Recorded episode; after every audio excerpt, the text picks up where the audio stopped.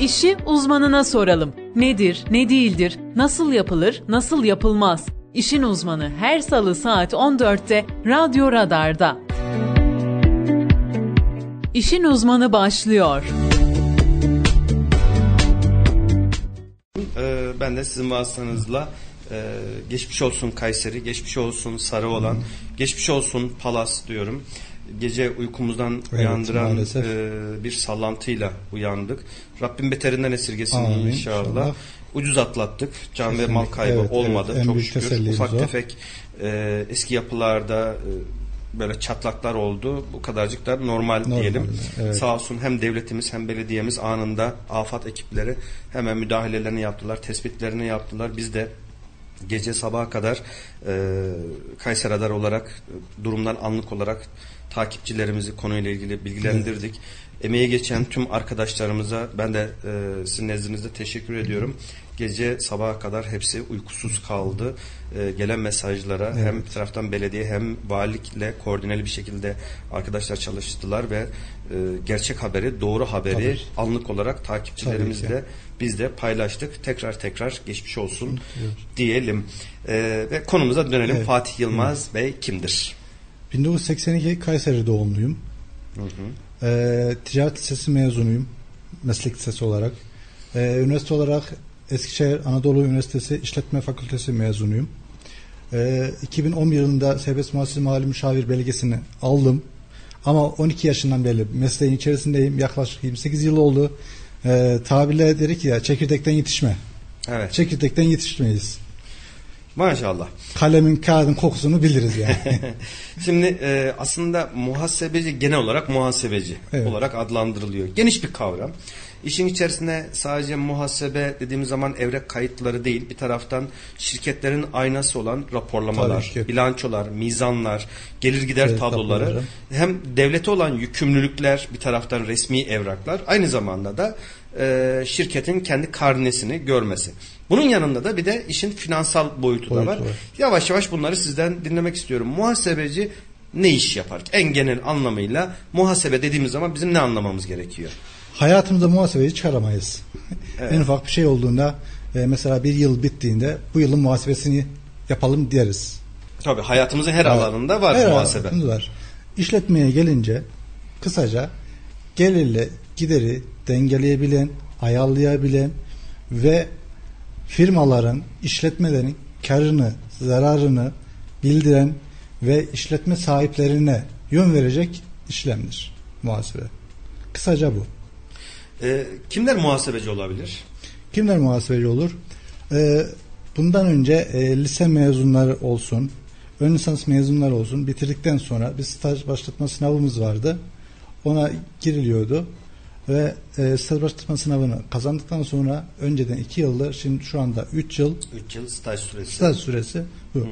Ee, şimdi artık e, fakülte 4 yıllık mezunlar girebiliyor. Hangi bölümler? İşletme, ekonomi, maliye, hukuk. Bu bölümlerde İktisat var mı? İktisat evet. İktisat. İşletme, yani maliye. İktisadi yani bilimler Aynen. fakültesi ile hukuk Evet. fakültesi mezunları 4 Mezunlar, yıllık dört lisans yıllık bölüm mezunları Girebiliyor. e, mali müşavir Evet, olabilmek önce için staj yeterli. başlatma. Staj başlatma sınavına giriyor. Ee, bu test usulü oluyor. Eğer 60 baraj puan var. Onu geçerse 3 yıl boyunca staj yapıyor. Staj yeri nasıl belirlenir? Staj Kendi mi belirliyor ya yoksa? mali müşavir gözetim altında olacak ya yeminli mali müşavir gözetimi olacak firmalarda ya da mali müşavirlik bürosunda olacak staj. 3 yıl boyunca ne yapıyor?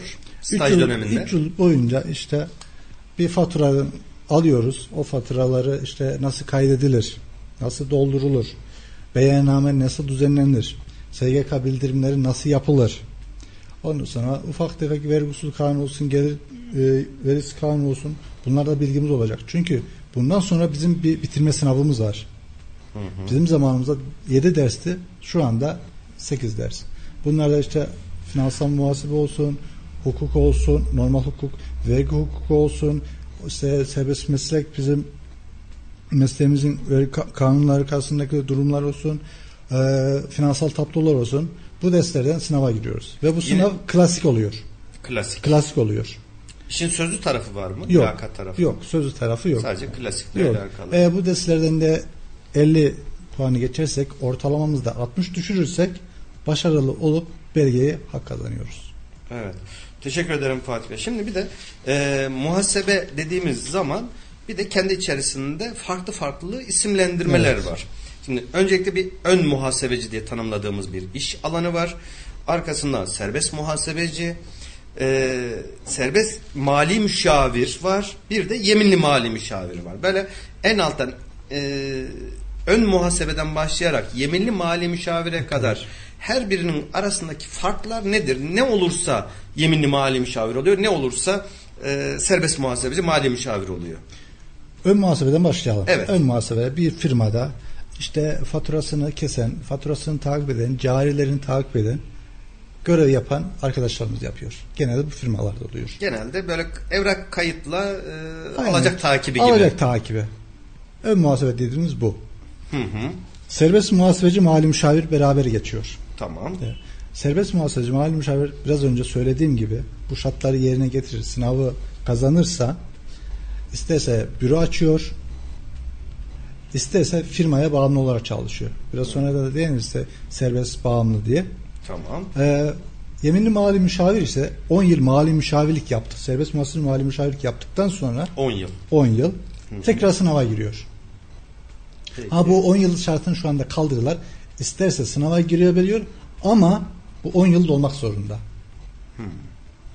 E, yeminli mali müşavir olunca ne oluyor? Farkı Yeminli mali müşavir olursa bunlar tam tasdik dediğimiz KDV iadeler dediğimiz işlerle uğraşıyor üstadlar. Normalde işte bir firmanın serbest muhasebe mali müşavirler bir firmanın e, muhasebesiyle ilgilenir, onun e, gelirin giderini işler, beyannameni doldurur. Ama yeminli mali müşavirler bu işlerle uğraşmazlar. Sadece işte tam tasdik dediğimiz defter kontrollerini yaparlar. E, uygun mu, uygun değil mi? Ayrıca KDV iadeler dediğimiz genelde ihracat firmalarımızın yaptığı iadeler, yurt dışı satışlarla ilgili oluşan KDV iadelerine müracaat ederler ve bunların raporları doğrultusunda iadeler gerçekleşir. KDV iadeleri sadece yurt dışı ihracatla ilgilenen firmalarda mı oluyor yoksa e, özellikle inşaat ya da üretim bölümüyle ilgilenen Tabii, tabii firmalarda oluyor. da Geniş- geniş KDV kapsamlı. iadesi hangi sektörlerde var KDV iadesi? Yani ihracat yaptığımız sektörlere başlıca. İhracat dışında Evet, iç piyasa ihra- olarak dediğimizde- indirim oranlı dediğimiz inşaatlara mesela biz malzemeyi %18 ile alıyoruz. Evet. Ee, bir daire 150 metrekare aşağısına bir daire sattığımızda %1 ile satıyoruz. %17 kısım kalıyor. Bu kalan Peki. kısmı indirim oranlı diyoruz ve e, müracaatta bulunuyoruz. İşte bunun yükleneni var, oranlaması var. Ne çıkarsa işte ortalama %15, %14 KDV iadesini biz geri alıyoruz. Bu harcamaları yaptıktan sonra dönem sonunda ya da ay sonunda KDV iadeleriyle Tabii tekrar onların, hesaplanır. onların dönemleri işte biz inşaatı bitirdik. Devletten tekrar para iadesi olarak mı alınıyor yoksa sonraki ödemelerde mahsup mu ediliyor Fatih Bey? Mahsut da alabiliyoruz, nakit de alabiliyoruz. Her ikisi de imkan Tabii, olarak evet. sunuluyor. Borcumuz varsa borcumuza mahsup ettirebiliriz. Geri kalan işte diyelim ki 100 bin lira iade hak ettik. İşte 50 bin lira da borcumuz var. Bunun 50 bin lirasını mahsup ederiz. 50 bin lirasını nakdi olarak da alabiliriz. Muhasebecilik kolay bir meslek mi? Zor bir meslek. Zorlukları neler? Her gün kanunların değişmesi. Yani Şimdi aklıma bir şey geldi. Çok küçük bir anımı anlatmak Tabii, istiyorum tabii müsaadenizle. Ee, sevgili takipçilerimiz ve dinleyicilerimiz benim abim Sivas Cumhuriyet Üniversitesi'nde muhasebe finansman derslerine giriyor. Ee, üniversitede hoca. Bir gün e, benim yeni mezun oldum. Ben de bu arada Erciyes Üniversitesi İktisadi Harbi Bilimler Fakültesi mezunuyum. Yeni mezun olduğum bir e, zamanda abimi Sivas'a e, ziyarete gitmiştim. Tam böyle yanılmıyorsam ya vize e, sınavı sonrası ya da final sınavı sonrasıydı. Abim öğrencilerin sınav kağıtlarını klasik e, yazılı sınav kağıtlarını okuyor. Ben de abime dedim ki yazıktır günahtır işte çocuklar Türkiye'nin dört bir tarafından geliyor. geliyorlar. Ee, bunlara biraz daha yardım et. Biraz puanı bol tut. Çünkü biz de öğrenci olduk. Sen de okudun. Sen de o aşamalardan geldin. Birazcık böyle notunu bol ver gibi bir şey söyledim. Abim de dedi ki e, sen de aynı bölümden mezun oldun. Al dedi herhangi bir kağıdı verdi. Sen de oku. Bu kağıdı da bir hoca gibi sen oku. Değerlendir. Bakalım dedi sen değerlendir. Şimdi hiç unutmuyorum bu anlattığım 15-16 yıllık bir mevzudan bahsediyorum sevgili dinleyicilerimiz. Kağıdı aldım şöyle bir okudum. Ee, işletme ya da e, muhasebe birinci sınıfın birinci dönemin sorusu. İhtiyatlılık kavramı, muhasebenin ihtiyatlılık İhtiyatlılık kavramı. kavramını açıklayınız diye hiç unutmuyorum bunu. Soru bu. Altına e, öğrenci arkadaşımız yazmış. Aynen ifade şu. E, muhasebeci diyor e, yaptığı iş itibariyle diyor hep rakamlarla diyor işlem yapar. Rakamlarda diyor virgül ya da e, sıfırlar çok önemlidir. Bunları yaparken bir virgül veya bir sıfır eksik ya da fazla atması aynen okuyorum. Yani aynen aklımda kaldığı şekilde söylüyorum. Bir sıfırları fazla ya da eksik atması bütün hesapları değiştirir. O yüzden diyor muhasebecinin çok ihtiyatlı davranması gerekir diyor. Güldüm. Şimdi öğrenci derse girmemiş belli. Evet. Kitaba çalışmamış belli. Şimdi abim dedi ki buradan dedi sen bu sorudan kaç puan verirsin? Dedim yani atıyorum 10 puanlık bir soruysa abim 3 ya da 5 puan da oradan vermiş. Dedim vallahi abi yani sen dedim insaflıymışsın ben sıfır verirdim. Şimdi o kadar bariz ki derse evet. girmemiş, derse çalışmamış. Evet. Muhasebenin, muhasebenin ihtiyatlılık kavramını çok ihtiyatlı bir şekilde dikkatli kaydetmesi gerekir diye yazmış. Böyle bir ufakta bir anım vardı e, abimle ilgili de. Şimdi muhasebe kayıtları tutarken evet e, bir taraftan da ihtiyatlı olması gerekiyor. Yani evet. e, onun kullandığı terimi biz böyle gerçek anlamda söyleyelim. Dikkatli olması dikkatli gerekiyor. olması gerekiyor. Özen es- göstermesi gerekiyor. Kesinlikle. Ee, ve hata bizde hatayı götürmüyor maalesef. Ben onu soracaktım. Hata olduğu zaman ne oluyor sonuçları? Hata gözden kaçan bir hata. Beyannameler verilmiş, rakamlar çıkmış, sonradan fark edilen bir hata olduğu ortaya çıkmış. Düzeltme işlemleri nasıl yapılıyor Şimdi Fatih? hatalara göre değişir. Mesela Hı. bir e, yanlışlıkla işte 1 liralık faturayı 10 lira girmişsek. Evet. Yani bunu açıklayabiliyorsak, kanıtlayabiliyorsak sıkıntı yok. Ee, en fazla düzeltme beyannamesi veririz. Düzeltme Peki. beyannamesi veririz. Şöyle bir durum oldu. Artık bilmiyorum gelecek programlarda dediğimiz e-fatura, e-deftere de işte e-defter dediğimiz e, yıllık şu anda 5 milyonu olan e-fatura ve e-defteri kullanmak zorunda. Biz bu e-defterleri her ay düzenli olarak göndermek zorundayız. Ve gönderdikten sonra geriye bir işlem yapamıyoruz. Geriye dönük işlem yapamıyoruz. Yapamıyoruz. Hata olduğu zaman? Hata olduğu zaman işte bu hatanın neyden kaynaklanıyor? Hı hı. Onu tespit etmek gerekir. İşte e, üstadlar yeminli mahalli müşavire en son vergi müfettişine rapor tutulması gerekiyor. Hı. Gerçekten o hata yapıldıysa yani gözden kaçtıysa sıkıntı yok. Bir düzeltme olabilir. Ama bilerek yapıldıysa zaten karşımda her zaman için ceza olarak çıkar. Peki bu e, aradan 2 ay, 3 ay ya da KDV dönemlerinde geçti diyelim. Evet. Yapılan bir hata var. 3 ay ya da 6 ay sonrasında tespit edildi diyelim. Bunun düzeltme beyannamesi tekrar verildiğinde sen bunu zamanında 10 liralık şeyi 100 lira girmişsin. Sen tamam fazla bir ödeme yapmışsın. Hadi bunun buradan mahsup edelim mi deniyor yoksa bir ceza rakamı orada ne oluyor? Eğer ödemem düşüyorsa e, belgelerimizde gerçekten gerçeğe yansıtıyorsa sıkıntı yok. Hı hı. O emanette durur. Ama 1 lira ödeye, e, pardon 10 lira ödeyeceğimiz yerde 5 lira ödemişsek daha az daha az ödemişsek hı hı. E, bize iki kat olarak vergi ziyanla birlikte döner. Aradaki farkın Tabii, iki kat olarak, iki kat olarak ceza döner. olarak ceza, döner. Ceza olarak döner. Şimdi hemen bir konu ticari hayatta fazlasıyla karşılaştığımız bir konu. Fatura kaybetmek olayı. Çünkü seri numaraları burada önemli. Evet. İptaller ya da hatalı olan faturalar tamam eyvallah üzerine iptal işlemleri yapılıyor. Ama e, maliyeye gidildiğinde dönem sonlarında fatura seri numaralarını kontrol ediyorlar. Evet. Arada bir iki tane eğer faturayı işlem yapılmamış, kayda girilmemiş, e, bilgisayar programlarında, muhasebe programında kaydı yok. Ortada kayıp bir fatura olduğu zaman ne oluyor Fatih Bey? Bu işte aylık ortalama neydi? Mesela o firmanın 1 lira biraz daha böyle somut rakamlar. Aylık ha. 10 bin lira ciro yapan bir ciro. şirket baz 10 bin lira ciro yapılmış. Ondan sonra o, o ayda da 5 bin lira yapılmış. Hı hı. Ha. Takdir komisyonuna gider. Yıllık ortalaması bulunur. Hı hı. Gerçekten o şeyin altına düşmüşse o ayda kaybolan aylarda kaybolan faturanın fatura, olduğu evet, dönemlerde düştüyse takdir komisyonu o ortalamaya göre takdir eder şu kadar da beyan etmek zorunda kalırız. Aradaki farkı mı alır yoksa Tabii, belli bir biraz önceki mesela iki katı gibi bir ceza Yok, durumu arada, orada aradaki, oluyor mu? Aradaki fark alır işte bunları da vergi ziyan cezası uygulanır. Peki 10 bin lira aylık ortalama yapıyor. Fatura bir fatura kayıp ama o ayda yine 10 bin lira e, ciro yaptı diyelim. Onda bir Ortalama. de- değişiklik olmaz yani. Bu O zaman yine bir değişiklik komisyonunun olmaz. görevi de bizim e, şimdiye kadar karşımıza çıkan bizim görüşlerimize göre pek bir fark çıkmaz. Ama afaki rakamlar olursa gerçekten afaki rakamlar olsa aradaki farkı takdir komisyonu tespit eder.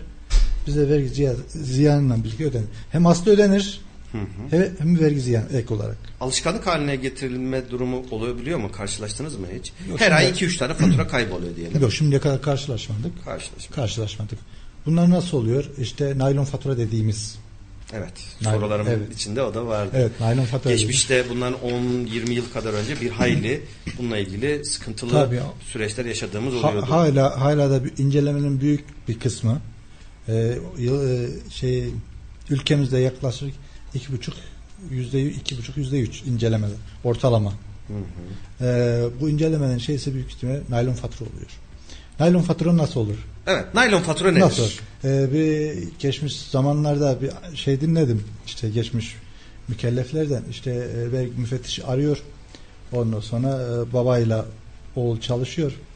Ondan sonra e, amcanın da biraz da yaşı var. İşte e, vergi müfettişi diyor ki amca naylon fatura kullanmışsınız diyor amcaya. Ondan sonra amca da bakıyor faturalar tek tek eline alıyor alıyor. Oğlu geliyor.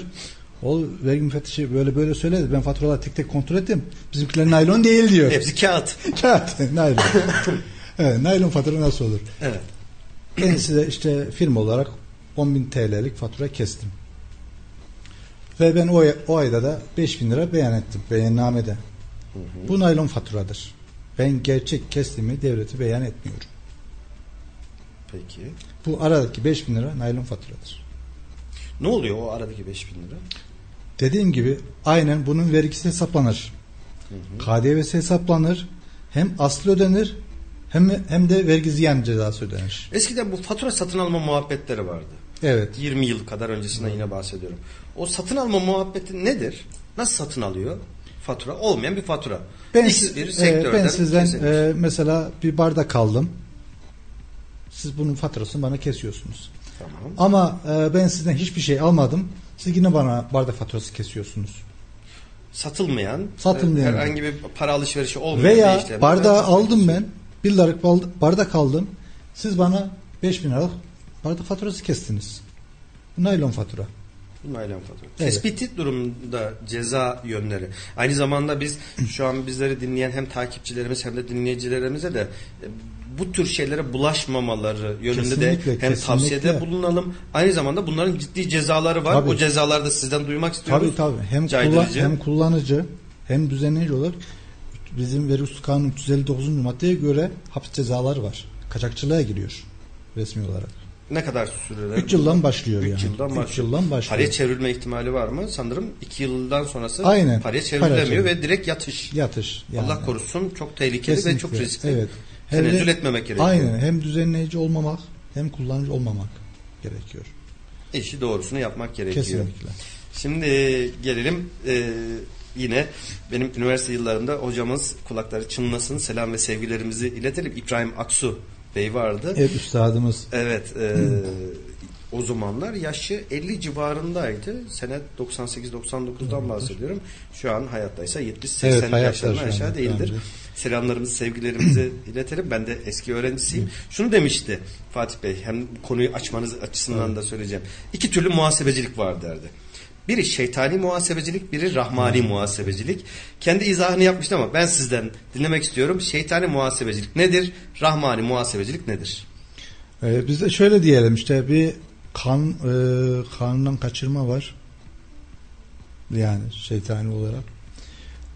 Bir de kanunun size söylediği işte e, istisnalardan e, teşviklerden yararlanarak kitabına uydurma, kanuna uydurma dediğimiz şeyler var. E, şeytan değilsen işte ya e, işte İşi kitabına uydurmak mı kitabına diyelim? uydur, uydurun yani en sonunda karşımıza çıkar. Bir şekilde Bir karşımıza şey çıkar. karşıma çıkar. Vergi kaçırma değil de vergiden kaçınma yaparsak vergiden kaçınma Evet. yaparsak rahmani olarak dedim mi vergiden kaçınma.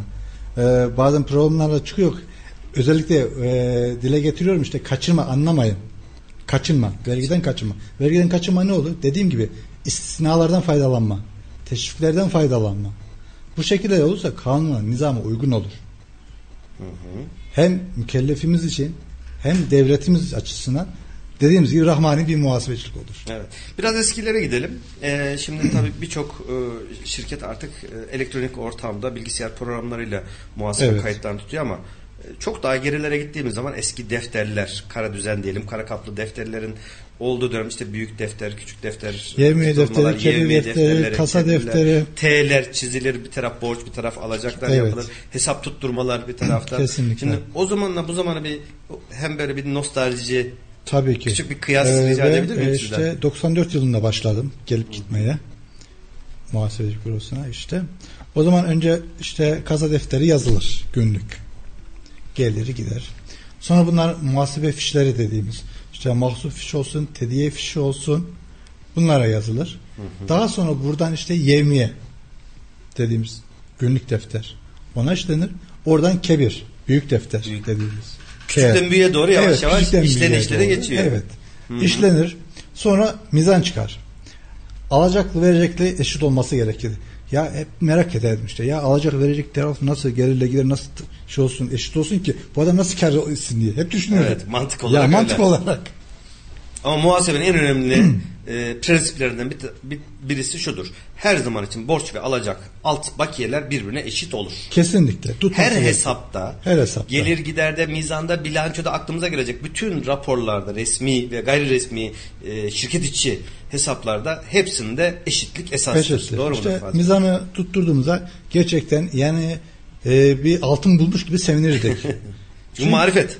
Marifet. Yani bir kuruş dahi tutmasa, eksik olsa önce kasa defterine bak, e, muhasebe fişlerine bak, yemeği defterine bak, defteri kebire bak. Tek tek bakacağız Geriye yani ki o bir kuruşu bulmak için. Ama şu anda bir fatura girdiğimizde bir hata yapıldığında muhasebe programına zaten uyarıyor. Uyarıyor. Arayacak verecek tarafı birbirine eşit değil diyor. Şimdi çok daha kolay. Kolay. Sistem kurmak sanırım. Aynen. İşte geçmişte elle doldurduk beyannameleri. İşte 3 sayfa dediğimiz beyannameleri doldurduk. İşte ikisi veli Beyanname. dairesine giderdi. Biri işte büroda kalırdı, dosya takılırdı. Beyannameleri dağıtırdık. Ondan sonra tekrar o ta- beyannameler kesilir, o taahhütleri geri toplardık. İşte e, kaybolan olurdu, son güne kalan olurdu, kaybolan olurdu. İşte o zamanki abilerimizden ablalarımız diyeyim o zaman çalışanlar rica ederdik ki abla işte abi bir tane beyannamem çıkmadı görme acaba kesilmiş mi kesilmemiş mi baktırırdık. Ama şu anda her şey elektronik ortamda kendi bürolarımızdan Çok kolay. gönderiyoruz.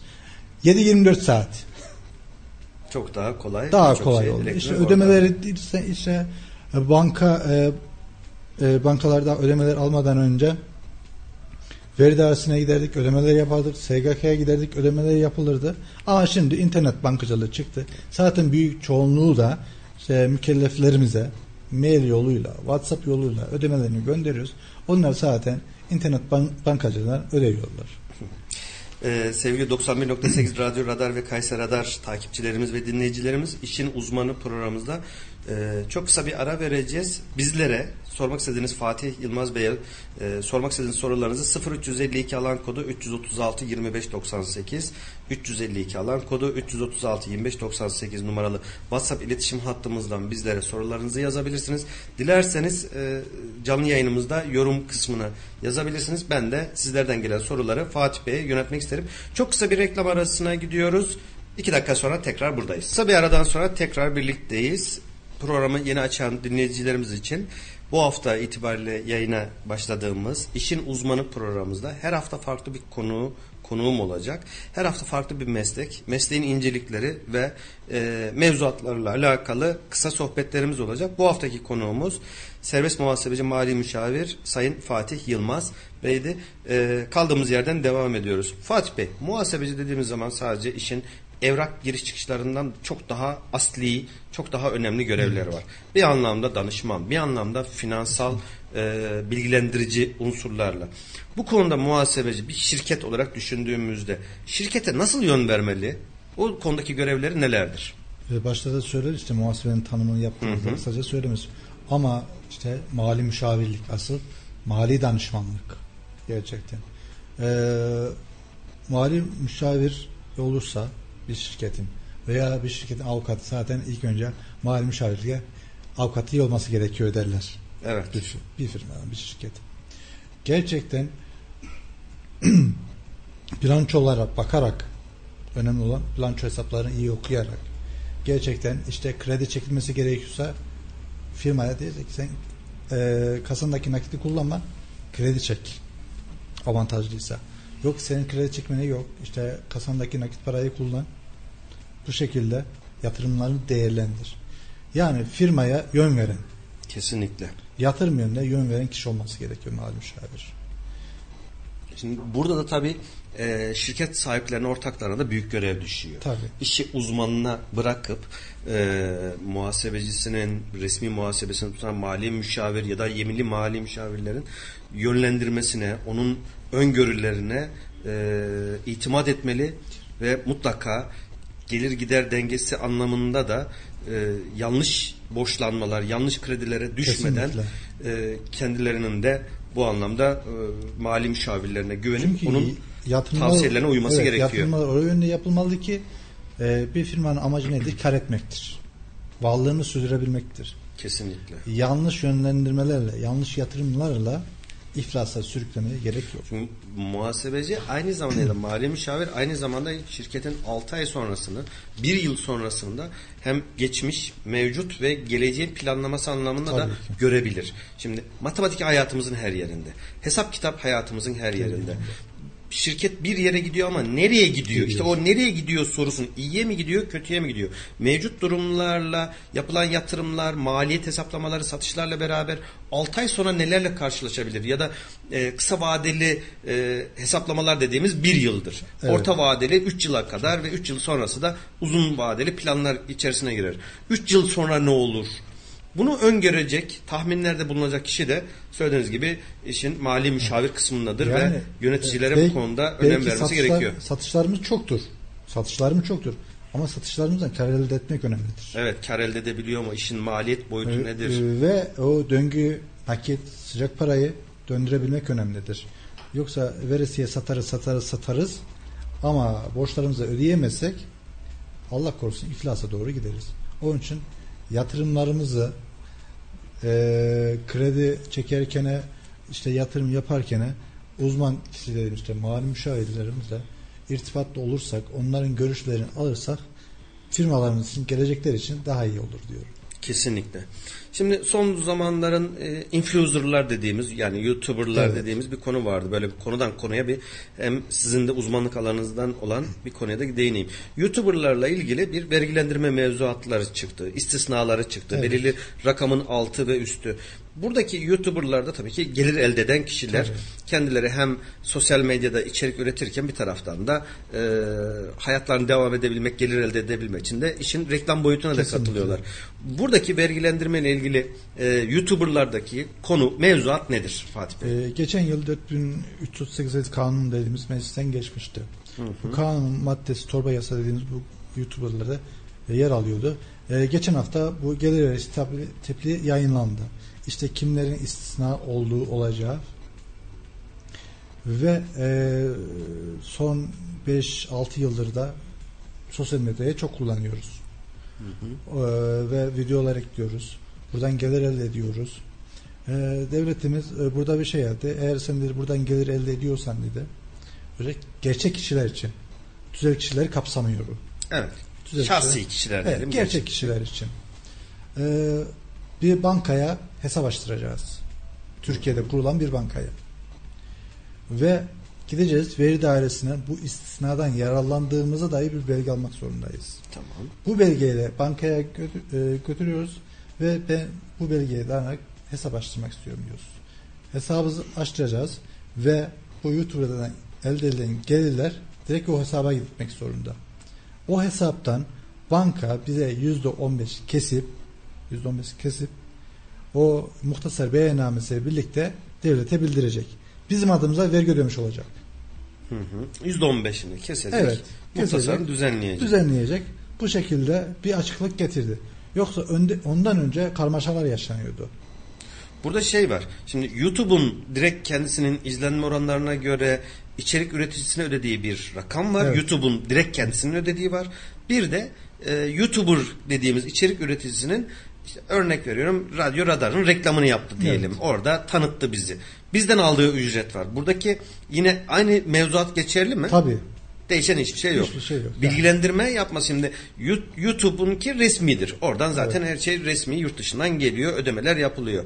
Ee, ürün tanıtımı yaparken dışarıdan anlaşmalarında bunu bildirmezse o zaman da bir cezası vardır herhalde. E, burada e, istisnadan yararlanmaz. Belki bu gelirlerimizden dolayı beyan edeceksek bu gelirlerimizi beyan edeceksek bizde dilimler var. İşte yüzde on beş, yüzde yirmi. Belki burada yüzde on beş ödeyecektik. Ama gelirimiz arttığı için verginin ikinci dilimine girdiğimiz için yüzde yirmi ödeyeceğiz. Yüzde beşlik bir kaybımız olacak burada. Doğru. Doğru. Peki yine e, şu an bizi dinleyen içerik üreticisi arkadaşlar varsa kendilerinde bu konuyu e, derinlemesine araştırmalarını tavsiye edelim. E-fatura konusu. E-fatura nedir? Nasıl e-fatura kesiliyor? Bir de arşiv var. Arşiv e-fatura var. Evet. Bunlar nasıl oluyor? Aradaki farklar nedir? Kimler e-fatura kesebilir? E-fatura 2013 yılında hayatımıza girdi. Ve öncelikle işte 25 milyon lirası olanlar için e, sonra işte madeni yağlar satanlar için ÖTV işte kullanıcılar için bunlar için öncelik tanıyordu. Sonra bu rakam 10 milyona düştü. Sonra 5 milyona düştü şu anda. işte 2021 cirosu 5 milyonsa kişilerin 7. ayın 1 itibariyle e-faturaya geçmek zorundalar. 2023'te de e-deftere geçmek zorundalar. Şu anda bir taslağımız var. 509 sayılı vergi kanunumuz var. İşte bu rakamın 4 milyona düşürüleceği yani e, kişilerin 4 milyon cirosu varsa e, diğer büyük olasılıkla işte 2021 cirosu 4 milyonsa 7. ayın 1 itibariyle e-faturaya geçeceksiniz. İşte 2023'ün 1. ay itibariyle e-deftere geçeceksiniz. Bir taslak var şu anda. Özellikle e, oto alım satım yapanlar için de bu rakam düşüyor. 1,5 milyona. E, ayrıca internet sitelerinde e-ticaret dediğimiz işlerle uğraşan kişiler var. Bu çoğaldı günümüzde. İşte orna, o kişilerde 500 bin lira e, hasılat olanlar da taslaktaki geçerli olan bunlar da e-fatura e-defter kullanıcısı olacaklar. Şimdi e-arşiv dediniz. Şimdi şöyle bir uygulama var. 2 yıldır. E, 5000 ve üzeri fatura kesilecek ise kişi de e-fatura kullanıcısı değilse e-arşiv fatura kesmek zorunda. Kağıt fatura kullanamıyor. Ya bu faturayı nasıl keser? Size 5 bin lira satış yaptık. İşte 3 bin lirayı e, dün tarih itibariyle kesersem 2 bin lira da bugün tarihi kesersem sıkıntı yok orada. Ama aynı günde bir kişiye 5 bin üzeri fatura kesiliyorsa kağıt fatura kesilmeyecek. E-fatura kullanıcısı da değilse zaten değildir. E-arşiv faturası kesmek zorunda. Anladım. Şimdi e, asgari ücrette yeni uygulama geldi artık. Bir takım devlet istisnaları Evet. ve e, teşvikleri geldi. Neler değişti asgari ücretle ilgili? Biliyoruz ki e, askeri ücrete 2022 tarih itibariyle %50 olana zam yapıldı. En büyük e, meraklar AGI. İşte Cumhurbaşkanımız o zaman açıklama yaptığında en düşük 4253 olacak diye açıklama yaptı. İşte kafalarda işte bizim meslektaşlarımız olsun sosyal medyada da olduk olduk gördük. Hemen AGI hesapladılar. İşte en düşük 4253 alıyorsa Üzerine ilaveyle İlave, 4500 evet, 4600 evet. hesaplamalar Ama yapıldı. Yani burada Cumhurbaşkanımız ki gelir verisi alınmayacak dedi. Askeri ücrette çalışan kişinin gelir verisi alınmayacak Yaklaşık dedi. bu da 500 TL gibi bir rakama E, tekabül ediyor. 638 lira. 638 638 lira. Tamam. 638 lira.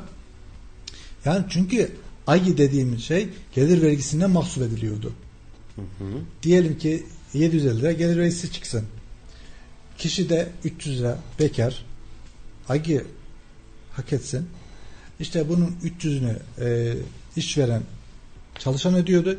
Geri kalan 450'yi de devlete yatırıyordu. Çalışan adına.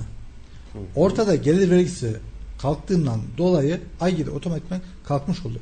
Askeri ücretle çalışan kişi evli de olsa, bekar da olsa alacağı sabit 4250 lira rakam oldu. Ha bir de askeri ücretin üzerinde çalışanlarımız vardı. Bunlar merak konusuydu. Onlara da açıklık getirildi. Hatta e, gelir vergisi tebliğ taslağı şu anda hazırlandı. Birkaç değişiklikle önümüzdeki günlerde yürürlüğe girecek. Orada da askeri ücretin üzerinde çalışanlar için askeri ücret kadar gelir vergisi mahsup edilecek. Diyelim ki siz 8500 brüt ücrette çalışıyorsunuz. Sizin e, gelir verginiz ne tuttu? 1000 lira tuttu. Hı hı. İşte e, 638 lira dedik askeri geçim indirimi. 1000 liradan 638 lira mahsup edilecek. Geri kalan kesilip devlet ödenecek. 640 lira, Evet. 340 lira 300 gibi bir lira rakam. böyle devlet ödeyecek. Devlete ödenecek. Yani artı e, hem asgari ücrette çalışanlar olsun işte asgari ücret üzerinde çalışanlar için ayı kesinlikle olmayacak. Gelir ta, e, verisi taslağında da şöyle bir e, durum var yine. Bizim e, diğer ücretleri dediğimiz basit usullerin yanlarında çalışanlar işte özel bina inşaatı yaptırıp orada çalışanlar bunlara diğer ücretli diyor. Bunlara vergi karnesi çıkıyordu. Hı hı. Ee, kanunumuzda vardı önceden de ama maalesef Türkiye genelinde özellikle Kayseri'de bu %90 uygulanmıyordu. Veri karnesi çıkmıyordu. Ne zaman ki 2020 yılının 7. ayın 1'ine itibariyle bizim muhtasar beyannamesi SGK beyannameler birleştirildi. Evet. Birleştirince veri dairesinin bu çalışan kişileri görmesi kolaylaştı. Normalde bunlar da işte askeri ücretin %25'i kadar bu basit usulün yanında çalışanlar olsun özel bina inşaat dediğimiz şöyle. İşte siz 20 sene 30 senede bir arsa aldınız. Bir villa yaptırıyorsunuz. Çoğaldı bu şeylerde. Villa alıyorsunuz. e, yaptırıyorsunuz. Bu çalışan işçilere de veri karnesi çıkması gerekiyordu. Bu eğer asgari ücrette de çalışıyorsa artık bu veri karnesi otomatikten kalkmış oldu. Anladım. Şimdi hemen diğer bir konu. COSGAP ile ilgili Evet. e, bir soru sormak istiyorum. Son e, COSGAP ile ilgili teşviklerde hem personel e, SGK indirimi ya da maaşla alakalı bir takım Evet, teşvikler var. Güncel anlamda böyle e, özet olarak geçecek olursak neler var teşviklerde? En son e, Cumhurbaşkanı'nın açıkladığı bir e, COSGAP kredisi var. Önemli olan. İşte burada iki şart gerekiyor. İşte 2019 ve öncesi şirketler kurulduysa 2019 cirosu en aşağı 75 bin TL olması gerekiyor. Yıllık ciro. Evet. Hı hı. Bir kere bunu aşağısında olanlar otomatikten eleniyor. Tamam. Evet. Bir de e, işte 2017 ve sonrası kurulanlar içinde bunlar da ARGE merkezlerinde, Teknopark dediğimiz yerlerde kurulan şirketler faydalanıyor. Orada ciroya bakılmıyor. Tamam. Burada önemli olan 2021'in istihdamı korumak. Artı istihdamı sağlamak. Ve bu alacağımız kişi, kişiler de 1981 doğumlu sonrası olması gerekiyor. Üniversite veya meslek lisesi mezunu olması gerekiyor. Biraz zor mu teşvikleri almak bu yani, bağlamda? Yani biraz zor. Bir Nasıl- hayli kriter var. Evet kriter var ama en büyük kriter işte o 2019 yılının 75 bin lira cirosu ve üzerinde olması gerekiyor. Özellikle o Ki aylık 6000-6500 lira gibi bir rakama Yani. tekamül ediyor. Ciro çok da yüksek bir rakam değil. değil. Ama bu pandemi dolayısıyla kaybetmiş olan Ve tabii firmalar oluyor. sektör hiç iş Şey, yapamayan, Yani kapalı kalan birçok yerlerde var. Yoksa bu var. Ee, KOSGEB e, teşvikleri ayrıca işte ilk defa bir işletme açılacaksa 5000 liraya kadar teşvik veriliyor. İşte yeni makine falan alınacaksa e, yine o yönde teşvikler Genelde bu oranlar genelde %70 gibi bir e, rakamlar Aynen, gelişiyor. aynen yani. Sektörlere Evet, göre olsa da. değişiyor yani. Önce biz harcamayı yapacağız. Tabii, Bunları faturalandıracağız. belgelendireceğiz. Sonra bu yaptığımızı e, COSGAP danışmanımıza götüreceğiz. Kesinlikle. Onlar bakacaklar, onaylayacaklar, kalemleri hesaplayacaklar. Yaptığımız tüm harcamaları sanırım kabul etmiyorlar. Onun Tabii, belli yok. kendi Ke- e, kalemler, var. Kalemler, O kalemler. kalemler üzerinde %70'ini hesaplıyor. Örnek veriyorum biz belki 100 bin lira harcadık X bir iş yeri için. Normalde direkt bunun %70 70 bin lira demiyoruz. Yani. Ona uygun olan örnek veriyorum 50 bin lira 50 bin liranın %70'i ne yapıyor? 35 bin lira. Yani biz 100 bin liralık bir harcama yaptık ama COSGAP'ten destek olarak 30-35 bin lira gibi Kesinlikle. bir rakam alabiliyoruz. Evet. Eğer e, şartlar kendileri Kendisi için de uygunsa. uygunsa. Peki yine e, bir diğer konu da kur mevduatı koruma kanununa ilgili. Özellikle şirketler açısından işleyiş nedir ve şirketlere neler getiriyor? Artıları Özel- eksileri. Özellikle bu e, gece kişileri yansıtıyordu ve bir değişiklikle tüzel kişiler de artık bu mevduata katılabilirler. E, dün itibariyle komisyonun plan ve bütçe komisyonundan geçti. İşte 31 12 2021 tarihle e, bilançomuzda kur farkından dolayı bir fark oluştuysa bu farklara katılım yaptıysak e, mevduat hesabına katılım yaptıysak bu kur farkından dolayı bize vergi istinası getiriliyor. Hı hı. Ee, en son rakam Maliye Bakanımızın açıkladığı yaklaşık 120 milyar TL'yi aşan bir rakamdı. Evet. Her geçen günde artıyor. İnşallah e, tekrar o 17-18 liralara görmez Kesinlikle, dolar. inşallah Ee, görmez. geçen yılki Nisan döneminde sanırım en düşük olduğu 7 TL'ler seviyesi. İnşallah tekrar oralara kadar gelir diyelim. Ee, son olarak ekle son olarak eklemek istedikleriniz var mı Fatih Bey? Programımızın sonuna geldik. Ee, Çok hızlı geçti. Evet, çok hızlı geçti. Ee, ilk program konu ben olduğum için ve beni davet ettiğiniz için çok teşekkür ederim sizlere. Ve tekrardan e, bir haber radyosunu Kayseri'nin elimize kazandırdığınız için teşekkür ediyorum. Biz teşekkür ederiz. İşin uzmanı programımızda ilk programımızda siz de konuğum oldunuz. Ee, sevgili 91.8 Radyo Radar dinleyicileri ve Kayseri Radar ortak yanımızdan takipçilerimiz ilk programımızda işin uzmanı programımızda bu hafta serbest muhasebeci mali müşavir Sayın Fatih Yılmaz Bey konuğumuzdu. İşin biraz inceliklerini nedir ne değildirini konuştuk kendisiyle. Sonlara doğru da son 10-15 dakikada son mevzuatlarla ilgili teşviklerle ilgili konuştuk. Kendisine çok teşekkür ediyoruz. İnşallah sizlerin de kafanızdaki muhasebeyle alakalı düşünceleriniz, yargılarınız nispeten birazcık değiştiyse bize ne mutlu. Ee, Fatih Bey ilerleyen zamanlarda sizi tekrar konuk olarak almak ki. isterim. Konuşacağımız çok konu var. Ayrıntılı evet. çok konular var. Ee, 50 dakika 55 dakikaya sığmayacak kadar e, uzun konular var. İnşallah ilerleyen dönemlerde tekrar İnşallah. bir arada oluruz diye e, ben de temennimi iletiyorum.